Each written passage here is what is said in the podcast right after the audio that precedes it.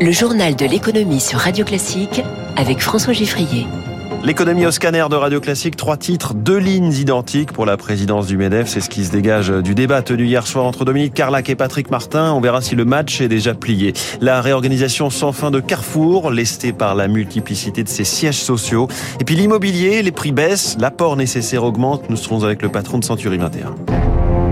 Radio Classique. Aucune invective, aucun désaccord de fond. Il aura fallu attendre deux heures pour entendre la première petite phrase. C'est lors du mot de conclusion hier soir, au terme du débat entre Dominique Carlac et Patrick Martin pour la présidence du MEDEF, que le numéro 2 sortant a attaqué sa concurrente. Mais on peut faire alliance. On peut faire alliance. Moi, je n'ai aucune difficulté avec Dominique. Je suis beaucoup moins à l'aise avec un certain nombre de ses colistiers euh, qui professent un certain nombre de thèses. Euh, la disparition du paritarisme de gestion. Euh, pour l'autre, faire rentrer massivement des micro-entrepreneurs au MEDEF, c'est la mort du MEDEF. Et on ferait rentrer des, des, personnes estimables sur le plan humain, mais qui, pour beaucoup d'entre elles, ne sont pas des entrepreneurs, et ainsi de suite. Donc c'est ça la question. C'est moins une question de personne qu'une question, j'allais dire, de loyauté à l'égard de nos électeurs.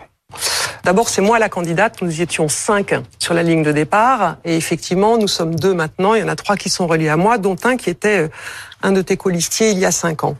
Donc moi, mon premier point de conclusion, c'est de dire que j'ai été heureuse que ce débat ait lieu. Et qu'après ce débat, il y aura effectivement le temps du vote et du rassemblement. Le temps du rassemblement sur des valeurs communes et puis sur un objectif qui va dominer tous les autres, qui est de préparer la France et les entreprises des années 2030, dans tous les défis que nous avons évoqués. Dominique Carlac et Patrick Martin hier soir sur BFM Business, débat qui n'a porté que sur des sujets de fond, le travail, l'impact des entreprises, l'intelligence artificielle. Les deux candidats se rejoignent sur l'essentiel. Reste à savoir ce matin, à 10 jours du vote, qui va l'emporter et prendre la tête du syndicat des patrons. Bonjour Jean-Claude Ducat. Bonjour. Président du cabinet EPSI, comment fonctionne cette élection pour la, pour la présidence du MEDEF Qui vote exactement? On a 200 personnes qui sont les membres du comité exécutif. Après, il y a un collège de 1000 personnes qui sont de gros adhérents. Et ensuite, on a les MEDEF territoriaux et les organisations professionnelles. Ce qui a été augmenté, c'est la représentativité des MEDEF territoriaux qui jusqu'à maintenant représentaient un peu moins de 30% et dont la représentativité a été poussée à 40% pour que le MEDEF soit plus euh, représentatif des territoires. Alors certaines fédérations euh, qui représentent un secteur économique ou un, ou un département français ont annoncé leur soutien à l'un ou l'autre des candidats. Ça veut dire qu'à chaque fois, tous leurs délégués devront suivre cette consigne de vote? D'une façon générale, c'est euh, les délégués qui sont investis du mandat doivent porter la voix qui est celle de leur fédération. De mémoire, on n'a pas vu de candidat qui, d'un mandat pour un candidat X, aurait voté pour un candidat Y. Et que pèsent les soutiens individuels de grands patrons, euh, au profit notamment de Dominique Carlac? Les grands patrons emblématiques du MEDEF, aujourd'hui, ne sont plus au MEDEF, ils sont à la FEP. Ça, c'est la première chose. La deuxième chose, c'est qu'il y a quelques candidats qui ont apporté leur soutien à Madame Dominique Carlac. Euh, on va prendre deux exemples. La présidente euh, d'Orange, qui est quelqu'un qui est très proche du gouvernement, et puis ensuite quelqu'un qui est euh, Jean-Dominique Sénard, qui est le président de Renault. Mais il faut se souvenir qu'il avait été lui-même candidat à la présidence du MEDEF et que sa candidature avait été écartée pour un problème de limite d'âge. Donc, si vous voulez, il vaut mieux aujourd'hui avoir des fédérations, il vaut mieux avoir des entreprises représentatives, je dirais, d'un secteur économique ou d'un territoire. C'est beaucoup plus payant que des grands patrons euh, qui souvent sont dans d'autres institutions. Hum. Patrick Martin, lui, a reçu beaucoup de soutien de fédérations. Est-ce que, selon vous, le match est déjà plié en sa faveur? Bah, écoutez, normalement, on estime à la date d'aujourd'hui qu'il aurait à peu près 82% des mandats à partir du moment où on est là-dessus, on peut considérer que le match est totalement plié. Hum. Alors, y a-t-il une vraie différence tout de même entre Patrick Martin et Dominique Carlac, qui viennent tous les deux de, de l'équipe dirigeante sortante, celle de Geoffroy Roux de Bézieux? Deux personnes qui viennent de son équipe pour lui succéder. Où est la différence? Alors la différence, moi je crois qu'elle est sur des choses qui sont assez ténues, mais qui sont quand même importantes. C'est que d'un côté, on a une candidate qui est plutôt une candidate qui vient du Conseil économique, social et environnemental, qui a été relativement assez proche euh, des syndicats. Euh, ne dit-elle pas qu'elle a le 06 euh, de Madame Léon et de Madame Binet Et de l'autre côté, on a quelqu'un qui est plutôt sur les entreprises, sur la, la défense économique. Et donc, je pense que la vraie différence entre les deux candidats, c'est est-ce qu'on veut une approche sociologique du patronat ou est-ce que l'on souhaite avoir une approche plus véritablement économique et de défense des intérêts catégoriels de euh, l'organisation patronale? Et compte tenu de l'évolution que l'on voit apparaître, la posture euh, de Patrick Martin semble certainement être la plus en phase avec la situation. Merci Jean-Claude Ducat, président du cabinet EPSI, invité du journal de l'écho de Radio Classique. Le MEDEF qui devra aussi travailler sur son image. 44% des Français en ont une mauvaise, 30% une bonne image, 26% euh, n'en pensent rien. Sondage là publié hier, en cause selon les personnes interrogées, l'idée que le MEDEF resterait trop proche du pouvoir politique, 47% des Français le pensent, et défendrait plus les chefs d'entreprise que les entreprises elles-mêmes. C'est donc l'un des défis pour Patrick Martin qui brille la tête du MEDEF et qui répondra à nos questions à 7h15 en direct. Pour le moment, il est 6h51.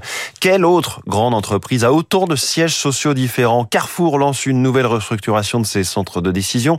Déjà, il y a cinq ans, Alexandre Bompard avait amorcé une première rationalisation de la douzaine de sièges sociaux du groupe. Bonjour Eric Mauban. Bonjour François, bonjour à tous. Le PDG de Carrefour annonce la suppression de presque 1000 postes. Oui, jusqu'à 979 emplois seront supprimés, tous en France, uniquement dans les sièges de l'entreprise. Les sites susceptibles d'être touchés sont le siège parisien de Massy, Évry dans l'Essonne, Mondeville dans le Calvados, et puis la vingtaine de sièges euh, régionaux. Euh, Carrefour diminue ses effectifs dans les services administratifs afin de digitaliser au maximum le fonctionnement du groupe. Carrefour compte environ 80 000 salariés en France, dont 9 000 dans le domaine administratif. Par ailleurs, une nouvelle organisation se met en place. Nécessitera euh, moins de personnel. Par exemple, une centrale d'achat va être mise en place en Espagne pour l'ensemble des pays européens, ce qui allégera les salariés français. Pas de plan social à prévoir, non. Les suppressions de postes seront réalisées sur la base de départ volontaires qui pourraient intervenir dès le mois d'août. Les les syndicats veilleront à ce qu'il n'y ait ni licenciement contraint, ni charge de travail plus importante pour ceux qui restent. Éric Mauban en direct. Casino, de son côté, dit avoir besoin de 900 millions d'euros d'argent frais. Le grand distributeur euh, lesté d'une dette de 6 milliards d'euros est en pleine procédure de conciliation tout en venant de nouer un, accord avec Intermarché qui lui reprend des magasins.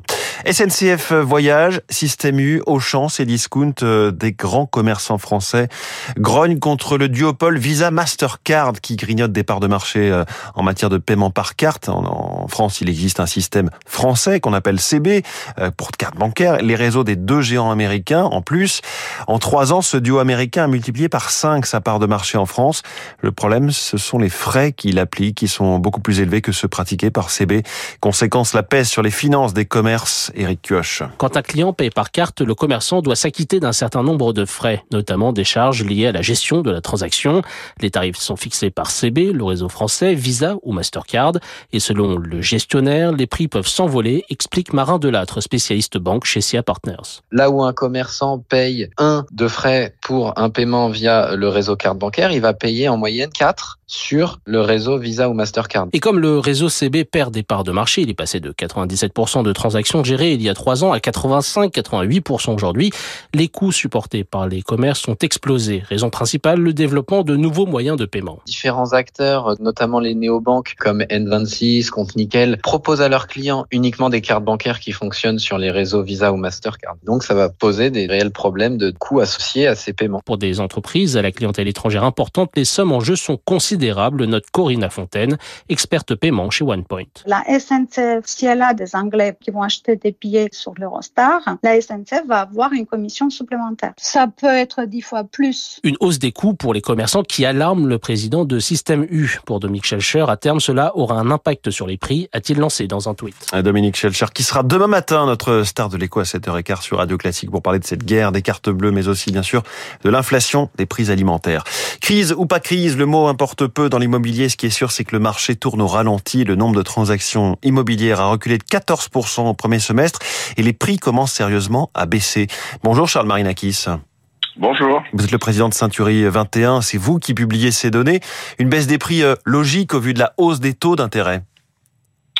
Oui, alors une baisse plutôt des volumes de transactions. Hein. c'est la première observation que nous avons fait des six premiers mois de l'année, euh, la hausse des taux d'intérêt euh, dont tout le monde euh, parle depuis quelques mois, ben, ce qui devait arriver arriva, a ralenti le volume des transactions en, désolvabilisant ou plutôt en, réduisant la capacité d'emprunt d'un certain nombre de, ménages et de foyers français et ça a eu pour conséquence directe effectivement, vous l'avez dit, de réduire euh, significativement le, nombre de transactions qui a chuté d'un peu plus de 13% dans les maisons et effectivement plus de 14% dans les appartements. Voilà, ce qui, ce qui fait d'un marché euh, des transactions euh, de résidentiel dans l'ancien un marché qui tourne au ralenti. Ça n'était plus arrivé depuis 8 ans, ce ralentissement. Voilà. Donc on est sur vraiment un, retournement complet de cycle après ces taux bas et après ces, ce, marché qui se portait à merveille.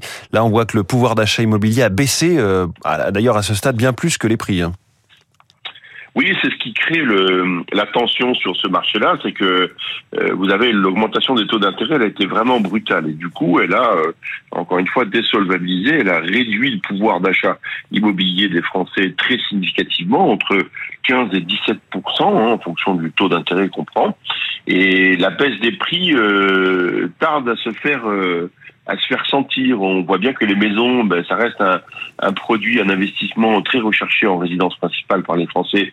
Le prix a légèrement encore augmenté à 0,9% sur les six derniers mois. Les appartements ont baissé de 1,7%. Donc vous voyez, on est loin de compenser effectivement euh, euh le, la, la, baisse du pouvoir d'achat immobilier par, euh, par la baisse des prix. Et qu'est-ce que vous dites en ce moment aux vendeurs? Vous leur dites qu'il va falloir malheureusement baisser davantage les prix? Non, mais d'abord, il faut respecter le choix de chacun. Euh, vous savez, on va, on est confronté à deux catégories de vendeurs. Il y a des vendeurs qui sont bien installés chez eux et, qui n'ont pas de raison majeure de bouger. Et à cela, euh, ben, ils ont le choix. Ils sont, euh, ils ont la possibilité soit effectivement ben, d'attendre des jours meilleurs, qui seront meilleurs ou pas d'ailleurs, mais en tout cas de, de considérer que c'est pas le bon moment pour eux de vendre et pas de difficulté. On reviendra les voir quand leur projet sera arrivé à maturité. Et il y a celles et ceux qui malheureusement, pour des faits de vie ou des choix personnels, ont euh, la nécessité de céder dans un, dans un avenir assez proche. Et eux, en revanche, il faudra nécessairement qu'ils ajustent leur prix. Hein. Merci beaucoup, Charles Marinakis, invité du journal de l'économie de Radio Classique en direct ce Merci matin. À vous, bonne journée. Très bonne journée. Enfin, une première norme en matière de communication financière en lien avec le climat. C'était la mission de l'ISSB, organe international présidé par Emmanuel Faber, l'ancien patron de Danone. Les explications d'Alexandra Novak, avocate au sein du cabinet de Gaulle Florence, spécialisée dans le droit de l'environnement et la RSE.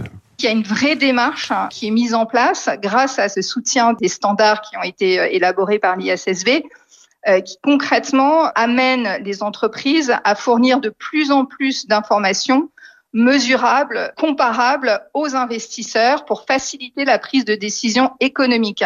Des investisseurs, maintenant on le voit beaucoup au niveau international mais également européen, ne s'appuient plus que sur des normes euh, comptables standards, mais veulent avoir cette information des incidences des questions de durabilité sur l'entreprise pour faciliter la prise de décision. Donc ça, c'est un élément important. On voit une grosse évolution euh, en ce sens des questions de durabilité dans la prise de décision économique.